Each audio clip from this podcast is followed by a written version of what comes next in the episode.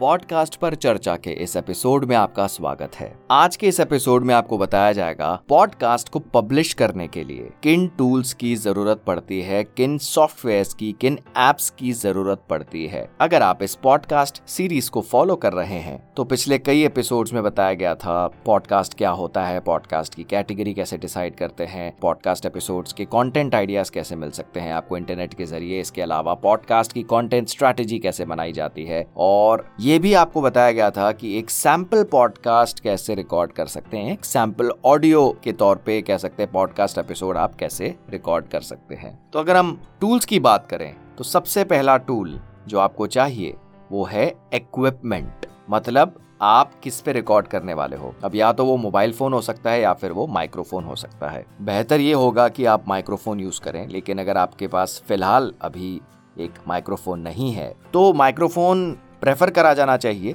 लेकिन नहीं है तो आप ये काम मोबाइल पे भी कर सकते हैं। तो सबसे पहली चीज़ हो गई इक्विपमेंट दूसरी चीज़, एक रिकॉर्डिंग सॉफ्टवेयर एक टूल एक मोबाइल ऐप भी हो सकती है, जहाँ पे आप पॉडकास्ट को एडिट करोगे। एडिट करने का मतलब क्या हुआ? सपोज़ करो आपने बोलते समय कुछ मिस प्रोनाउंसिएशन हो गया, उच्चारण गलत हो गया, या फिर आपने कोई गलत पॉइंट बोल दिया, या फिर आपको लगता है कि कोई ऐसा पॉइंट है स्पेसिफिक कोई ऐसी लाइन है जो उसको आपको रिकॉर्ड नहीं करना था, उसको आप कट करना चाहते हैं तो उसके लिए आपको ऐसे टूल्स की ज़रूरत पड़ती है। ऑडियो एडिटिंग के ज़रिए आप म्यूज़िक भी ऐड कर सकते हैं अपने पॉडकास्ट एपिसोड्स पे। अगर हम बात करें ऑडियो एडिटिंग की तो सबसे बढ़िया अगर ऑप्शन हो सकता है, इसमें DAW सॉफ्टवेयर डीएडब्ल्यू का मतलब डिजिटल ऑडियो वर्क स्टेशन आप इंटरनेट से सर्च कर सकते हैं तो अगर आपके पास सिस्टम है, उसमें आप बैठ के आराम से अपना पॉडकास्ट उसमें एडिट कर सकते हैं। अगर आपने मोबाइल से रिकॉर्ड किया है, इसके लिए भी आप डीएडब्ल्यू का यूज़ कर सकते हैं। जैसे आपने मोबाइल पे ऑडियो फ़ाइल रिकॉर्ड कर ली, उसको आप अपने लैपटॉप या सिस्टम पे, जो भी आप यूज़ कर रहे हो डेस्कटॉप या लैपटॉप वहाँ पे आप ट्रांसफ़र कर सकते हैं और फिर उसको आप